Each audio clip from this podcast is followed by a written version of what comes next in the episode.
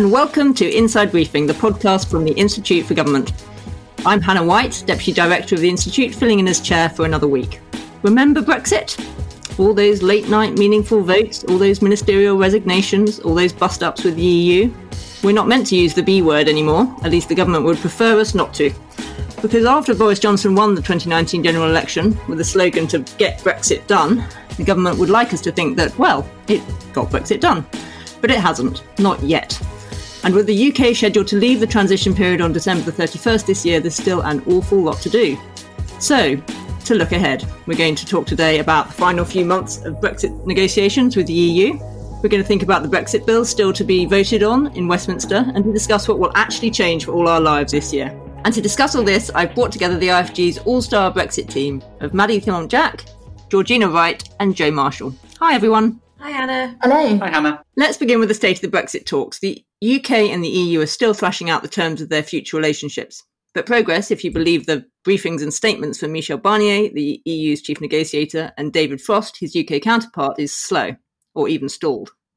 Georgie, is it as bad as we're hearing? I'd say yes and no. I mean, for starters, only those really at the heart of the Brexit negotiations know what is really going on.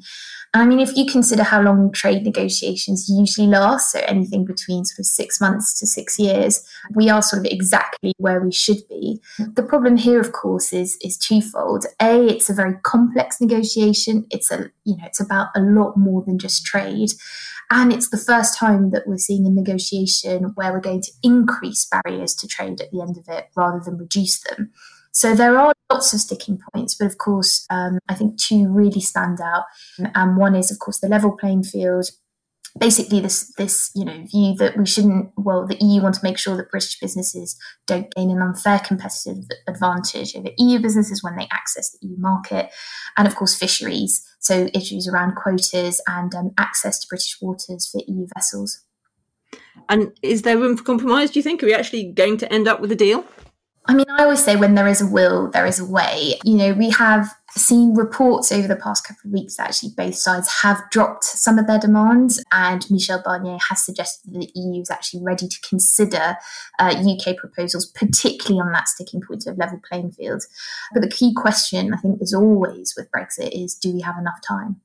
And you wrote a very good paper about this a little while ago, setting out all the different possible ways we could get more time if we needed it. Is are any of those still possible? I mean, possibly, but none of the parties have said so publicly. What is absolutely clear is that, of course, the challenge with Brexit was never just about reaching a deal. It was also about allowing time to debate and vote on that deal, and of course, allowing businesses in particular to prepare for any new deal. So I think if you consider adaptation, all these new barriers, government's going to need to be ready, businesses are going to need to be ready. And, you know, this amidst a global pandemic, there's a real question is will, will they have time?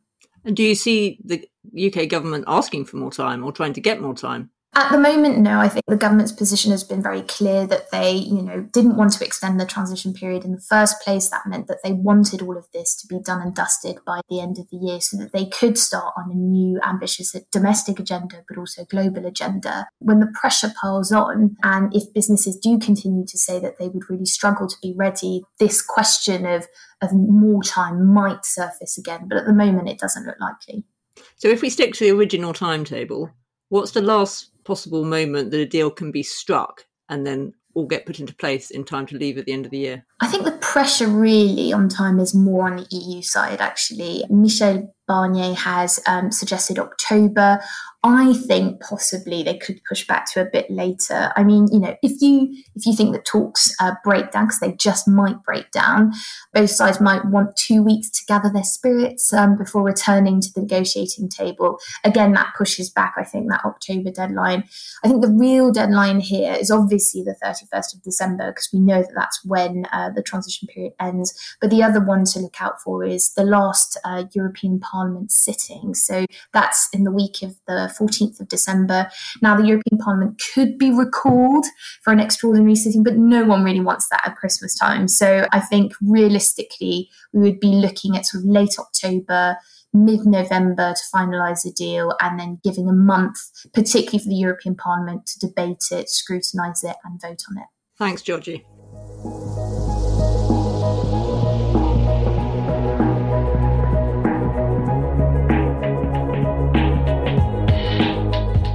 Let's step out of the corridors and meeting rooms of Brussels and get back into the world outside. Maddy, what's actually going to change for UK citizens on the 1st of January? Well, put simply, quite a lot. I mean, there's a sort of a separate question about what's going to change for those who own businesses and run businesses. And I think that we're going to get into that a little bit later. But for sort of those of us who are looking just to, to travel to the EU um, from, from the beginning of next year, there are a few things we're going to have to bear in mind. So, first is that we need to have six months on our passports. And that's sort of the rule for a lot of other countries outside the EU. But when we were part an EU member state, we sort of could we could travel with not much time at all on our passports and still be able to go to those countries we want to. If we want to take our pets abroad, we also need uh, our, the EU pet passport will no longer be valid, so we'll we'll need to get a new pet passports. And that will then depend sort of the steps involved in that will depend on whether or not the EU chooses to list us um, as, as a sort of listed third country. And and I mean that sort of comes down to the politics of it. If we leave without a deal I think the EU will be less willing to, to sort of make our lives a bit more easy. Whereas if we do have a deal it's probably more likely to happen. But if we're not listed then you need to basically start getting your pet their passport now because they need to have their blood samples sent off and you'll, you'll need certificates from the vets of 10 days before you travel. So it's a lot more difficult. I think the other final thing I'd say in terms of just traveling we're used to being able to take our European health insurance card when we go away, and we know that we can get treated in, in other EU countries. That will no longer be valid. So you'll need to think a bit more carefully about what sort of insurance you'll need, what sort of health and travel insurance you'll need when you go to EU member states. And it will be more difficult for those who have sort of long term medical um, health conditions um, because it often is just more expensive getting travel insurance um, in, in those scenarios. So it will be basically a bit more difficult to travel to the EU. And then, you know, if we want to move to work in the EU, well, then you're going to be looking at the immigration regimes of each member state and have to comply with those visa requirements. And you've written for us this week about the government's communications campaign that it's put together to try and get the country ready for what's coming next. Remind me again what the slogan is? yeah. So the government's gone with the slogan check, change, go. Now, I'd be really interested to hear how many of our listeners have actually spotted any of these adverts and are aware that it's actually about getting ready for the end of the year. I know from a sort of a bit of a straw poll amongst colleagues in, in the office or in our virtual office and also friends and family, a lot of people either had, had seen the adverts and didn't know what they referred to or just hadn't seen them at all. So this is the, the big problem at the moment for communicating what, what is going to change is the fact that, as you mentioned already, Hannah, the government doesn't want to use the B word. It doesn't want to say Brexit because the government wants us to think it's it's done. But actually, if you really want people to get ready for the changes coming at the end of the year, they're going to need to be aware that change is happening. And rather than sort of saying, look, let's get ready for these sunlit uplands and these new opportunities outside the EU, what they really need to be telling us is it's going to be more difficult to work and to travel and to sort of trade with the EU from the end of the year. And as a result, we really need to get ready. I mean, at the moment, the government just isn't doing that. And I think we're going to have to wait and see whether in the autumn, as the crunch point really come, draws sort of closer, whether the government will be w- willing. I think particularly ministers, I'd say, uh, will be willing to actually revisit that communications campaign and try and impress on all of us really just the sort of level of red tape that is coming down the path. Maybe the fact that people are travelling less because of coronavirus will uh, cut the government some slack over there. Joe, what about businesses? Are they prepared? They've been getting prepared and then march, being marched back down the hill again a few times so far. What, where are they at now? I mean, I think in short, no, they're not prepared. Um, I think when we spoke to various business groups earlier in summer as part of of our recent reports, we heard that they were not prepared for the end of the year. And we've seen recent polling from the end of July from the Confederation of British Industry that found that you know 58% of their members were no better prepared uh, in July than they were in January, and a fifth of their members' preparations had actually gone backwards and got worse over that time. And I, I think, you know, taking into account the coronavirus crisis, it's no surprise really. Businesses are, are cash strapped. A lot of money has been faced. Uh, they've had to put a lot of money into just staying afloat, and they've had to divert resources that they might have spent on Brexit in terms of people and in terms of cash uh, into their coronavirus response and just staying afloat. Um, and that has you know, been a real challenge for businesses. They just haven't had the headspace to think about Brexit. We are hearing that that is starting to change. You know, businesses are starting to pivot towards Brexit a little bit more, um, but you know they are still facing big challenges. And I think they've also been faced with this difficulty that it's been quite unclear exactly what they need to prepare for. Well, that's what I was going to ask. I was going to say, you know, for businesses, do they does it make a big difference whether there is a deal or there isn't? What are they actually preparing for? Yeah, I think you know, that is one of the big uncertainties is what they are preparing for. Um, you know, I think it's on sort of a difference between a deal and no deal. It's worth saying from the outset that under this current government and its sort of ambition for a Canada-style free trade agreement, there is less difference between a deal and no deal outcome than there would have been under Theresa May, who envisaged a much closer relationship. Um, and basically, you know, to that extent, uh, a deal basically would a deal and no deal would both see the UK leaving the single market and customs union and will both involve a lot of additional friction in trade. What a deal might do, though, is sort of reduce that friction compared to a no deal and make the changes slightly less stark. So we know there are going to be customs checks at the border because both sides will have different regimes but a deal might allow you to streamline some of those checks so they don't take quite as long or they cost less. For instance, uh, another area as well is that you know in areas like services, um, if we don't get a deal, you might fall back on relying on lots of different rules across different member states depending on where you want to do business, depending on where you want to establish yourself, or, on whether or not your professional qualifications are recognised, for instance. And uh, you know, if we get a deal, there might be a little bit more unity around that, uh, although it's unlikely a deal is going to add much there. So whilst there might not be a huge difference, there are some like big ticket items where a deal and no deal do make a big difference. And I think the biggest one is tariffs. So tariffs are taxes on uh, trade in goods when they cross a border. And in a deal scenario, both sides basically want goods to be eligible for zero tariffs, although there will be new procedural requirements that firms have to do to check and prove that their goods are eligible for those tariffs. So it won't be problem free. But if tariffs apply in a no deal, that could be a real problem for some sectors in particular. So, motor manufacturing, for instance, could face 10% tariffs on cars export to the EU. Uh, that and also additional costs on their supply chain as well, because those supply chains are embedded in the EU. Sheep farmers too export a lot of their product to the EU, and on some cuts of lamb, there are tariffs of up to ninety percent. So they will be, you know, big, big challenges for certain businesses. Could make their operations unsustainable in their current form. So, I, you know, I think there's a big difference between deal and no deal. And the only other thing I would say on deal and no deal is not only does it matter in terms of what the outcome is, what it looks like, and what firms need to do to prepare, but it will also set the tone for the future relationship between the UK and the EU. Because in all scenarios, that relationship is going to evolve over time. There are going to be further discussions on things which aren't settled at the moment. And if we end with no deal, that will make those discussions just that bit harder. That's what I was going to ask you, Maddy. I mean, we talk about a deal as though it's a sort of end point and there's a sort of finality to it. But presumably, given the number of different issues there are on the table, it's not going to be possible to have an all encompassing deal, even if we, we do reach some kind of deal by Christmas. So, what will the process look like after that if, if we're still got sort of other issues to be sorted out? And how will we sort of make people aware of different changes as different agreements are reached?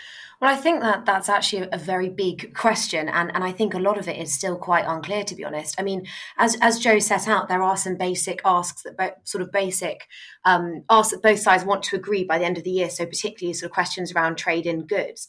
But if we take services as a good example, where the UK wants a sort of blanket recognition of the professional qualifications sort of between the two sides so that people can continue to have their qualifications recognized after the end of the year um, you know if, if the uk got that then that would at least sort of give some some guarantees for for people but but the EU is at the moment completely ruled that out and, and they've never agreed anything like that before. You know, they've said basically they want a framework which will, will set a, a pathway to, to recognizing the qualifications of EU or UK citizens um, on the other side.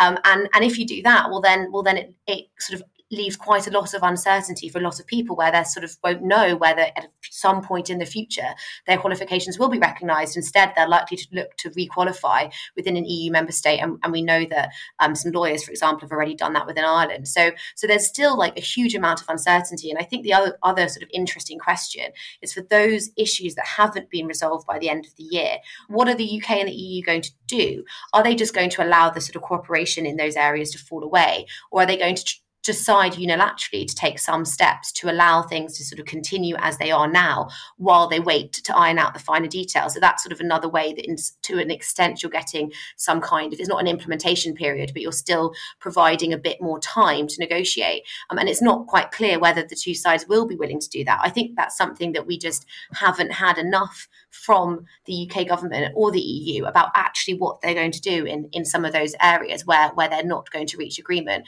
And I mean, it's also worth saying that even where they do reach agreement, things are going to change over time. Um, and, and they are still going to have to be working very closely together to, to keep both sort of each side abreast of the changes that they make. So, so I'd say at the moment, it's quite difficult to explain to sort of see quite how that will unfold um, and and again i think coming back to what joe said a lot will depend on sort of the political end state by the end of the year you know is it are sort of both sides. They've reached agreement on the things that they really wanted to prioritize so they're willing to continue to talk um, beyond the end of the year sort of in a in a sort of constructive way. Or are we are we looking at no deal in which case you're when you do come back to the table to try and negotiate on some of those issues you're actually starting from a sort of quite negative um, negative point. And i mean i'd be quite interested actually to hear what georgie thinks in terms of how she thinks the eu might approach this yeah, um, I mean, I, I was just listening to you, Maddy, and I think there's there's an important thing as well that's often missed actually in the Brexit debate is that you know from the EU's perspective, yes, they wanted they wanted they always wanted a comprehensive deal with with the UK, but the government said that it wanted a loose arrangement, but also they were always very clear that they weren't prepared to offer drastically more than they have offered their other trading partners. Um, and that's because they've got to think, well, you know, if you're South Korea and you see that actually the UK can continue to, you know, trade data or exchange data quite easily, well, then South Korea might demand the same and Japan might start to ask the same. So it really is that balance. And then, second thing is, particularly if you look at services, there are very few international agreements that the UK and the EU can fall back on. And that's because you know, services are notoriously difficult to include in any trade agreement. And this isn't just something that's specific to the UK and the EU. So if you think of no deal um, scenario and coming back to the negotiating table, um, of course, you know, it would take a lot to rebuild that trust. It would certainly not be let's pick up you know where we left off i think that that would be well done and for the eu it means a new mandate from member states and some member states might say do you know what we're, we're done. We don't want a comprehensive deal either. And they might look at something completely different. But that would make sort of, you know, any preferential access in certain areas a lot harder to achieve. But again, this is all hypothetical because I think both sides have said that they are committed to reaching a deal. And that's definitely where they are, where their thinking is right now. And Joe, just in terms of the preparedness of government, we heard a lot of civil servants who had been working away on on sort of precautions and, and preparedness in, in in case there was a no deal, were then moved onto coronavirus when the pandemic sort of hit. Um, you know, the rest of us have been really distracted by coronavirus. How do you think coronavirus has affected the the preparations within government? I mean, I think it undoubtedly has affected preparations in government. Um, I mean, we know that staff have been moved, as you were saying, Hannah. Uh, you know, at one point in June, half of the Department for Transport staff were working on COVID in some form or other. We also know that people who were working on Brexit in the Cabinet Office, in HMRC, who were sort of pivotal to the new border arrangements and customs processes, also moved on to COVID and dealing with the sort of COVID support schemes. So we know that there has been that sort of, I suppose, brain drain from Brexit onto COVID. Um, that has started to be reversed. People are starting to come back into their roles, but it does mean that there are a few months where the right people weren't there necessarily. Um, necessarily. And uh, when we spoke to business groups, you know, some of them said in some areas, you know, it was hard to get through to the people they needed to to talk about Brexit. Um, I think you know the government as well, uh, beyond a sort of a practical level, um, you know, it's also found it difficult to engage with businesses and talk to them. Uh, so the government was due to consult on certain big bits of its sort of Brexit preparations, things like how the GB EU border would work. Um, and it had to delay that by several months. And those months really matter when there's so much to do to prepare. And you know, taking that into account, the government's had to take some steps uh, unilaterally to mitigate the lost time basically so at the border for instance it's going to phase in new checks over a six month period because it's had to recognize that both businesses haven't been able to get ready because of the coronavirus crisis, but also, uh, you know, being realistic, the government hasn't been able to put in place the new systems it needs to, but people haven't been there to you know, build the new IT systems, for instance. Um, and I think the final thing that has affected government preparations uh, because of coronavirus is this sort of challenge of communicating both coronavirus and preparations for Brexit simultaneously. And that's going to continue to be an issue for government.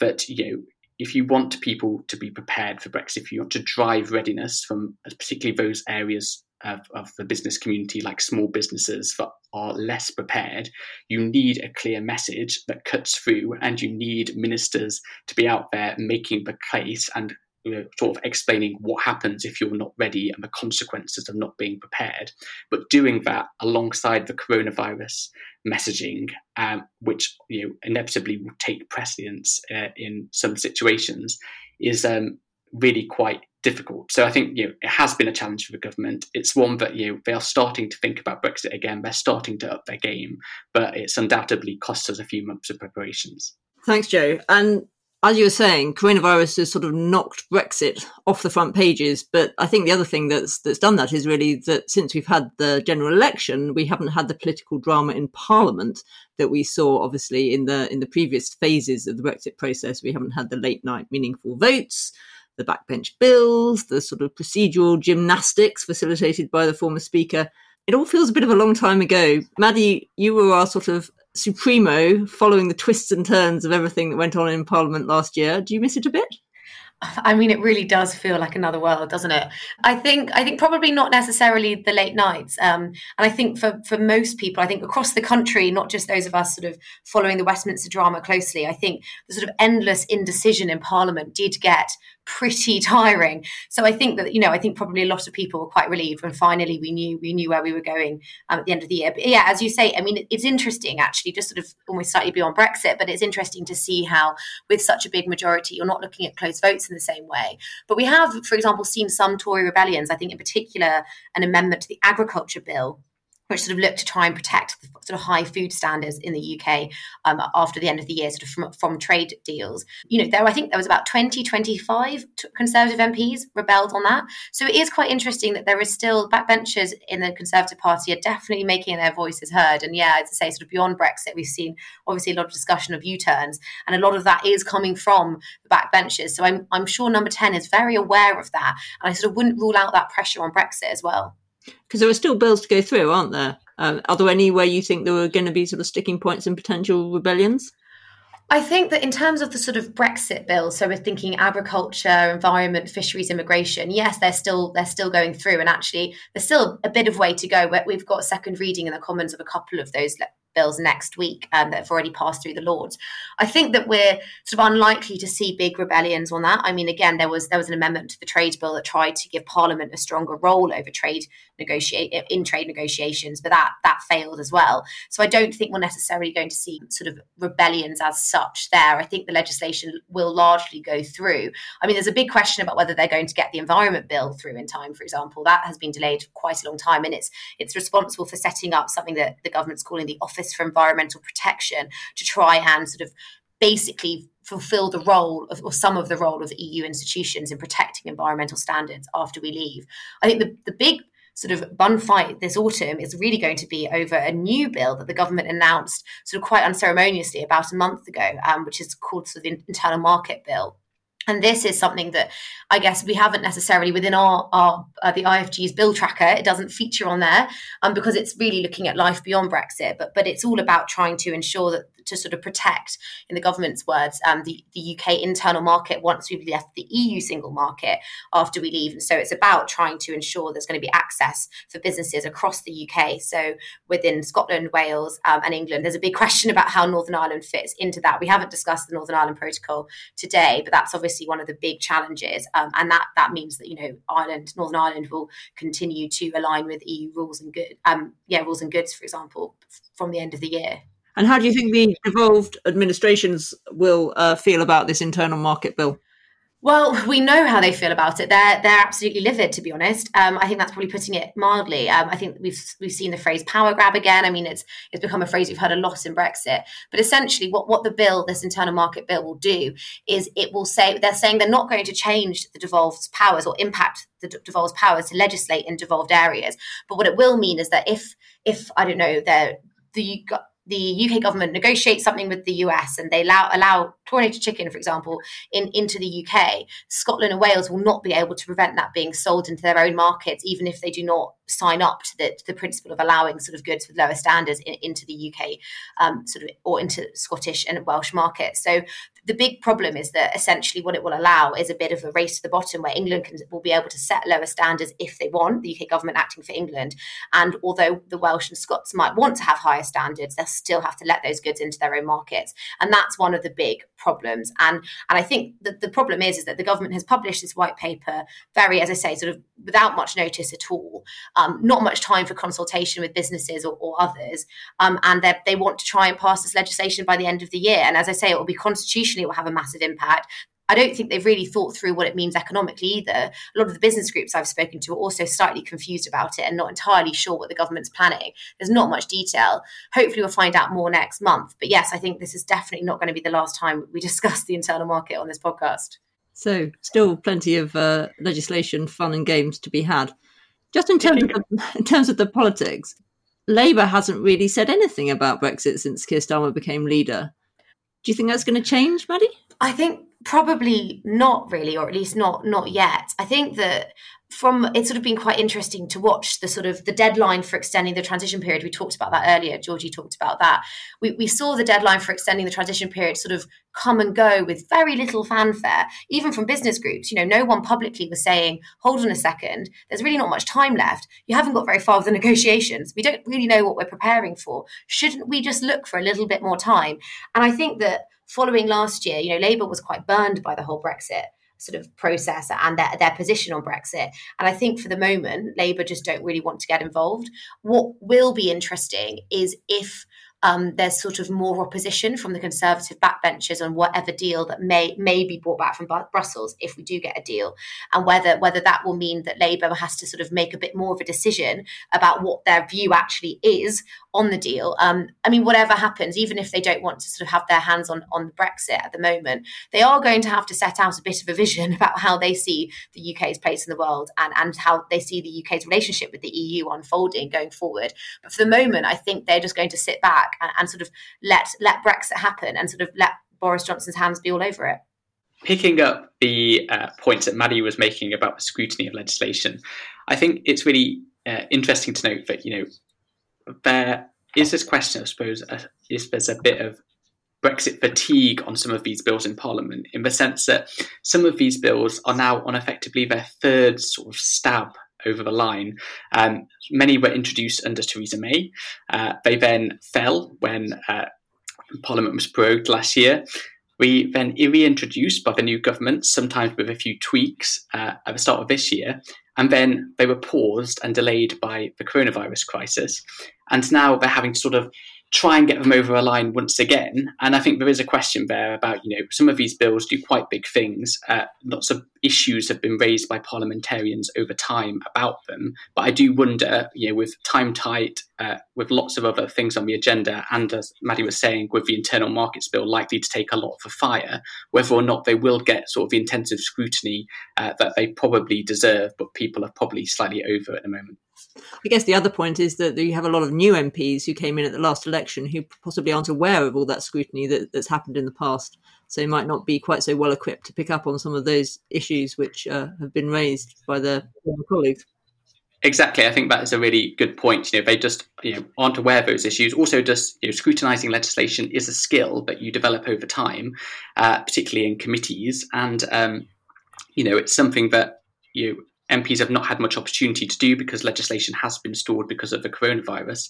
And I think as well, you know, uh, committees looking at legislation, the select committees, the makeup of those has changed as well. So we've got a slightly different dynamic and political dynamic, which will also uh, impact how um, how Parliament scrutinises this legislation going forward.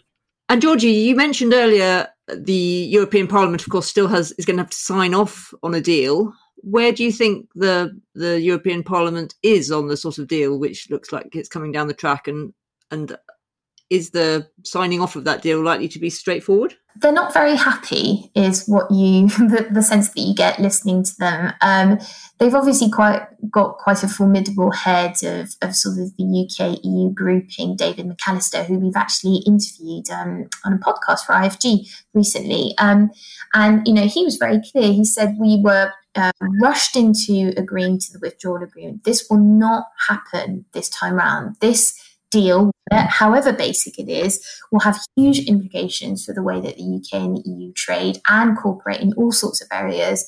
We, as the European Parliament, need time to really, you know, look into this deal, to scrutinise it, to debate it, because of course they have their own constituents that they stand up for. So, um, in that sense, they will want airtime. Now, are they realistically going to vote it down if all the member states agree to the deal? I doubt it.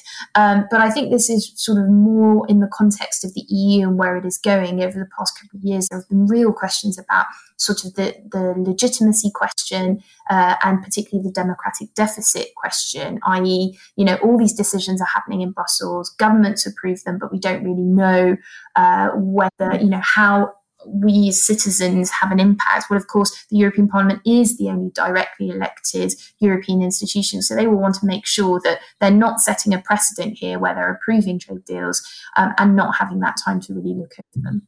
And that brings us to the end of this week's Inside Briefing. My huge thanks to Maddy Thimont-Jack, to Georgina Wright, and to Joe Marshall, and a big thank you to all of you listening at home. If you want to hear more IFG work and discussions, then please do check out our sister podcast, IFG Live. You can listen to Apple Podcasts, Acast, Spotify, or wherever you get your podcasts. And do please leave us a review. So remember, everyone, check, change, and go, whatever that means. We hope to see you next week.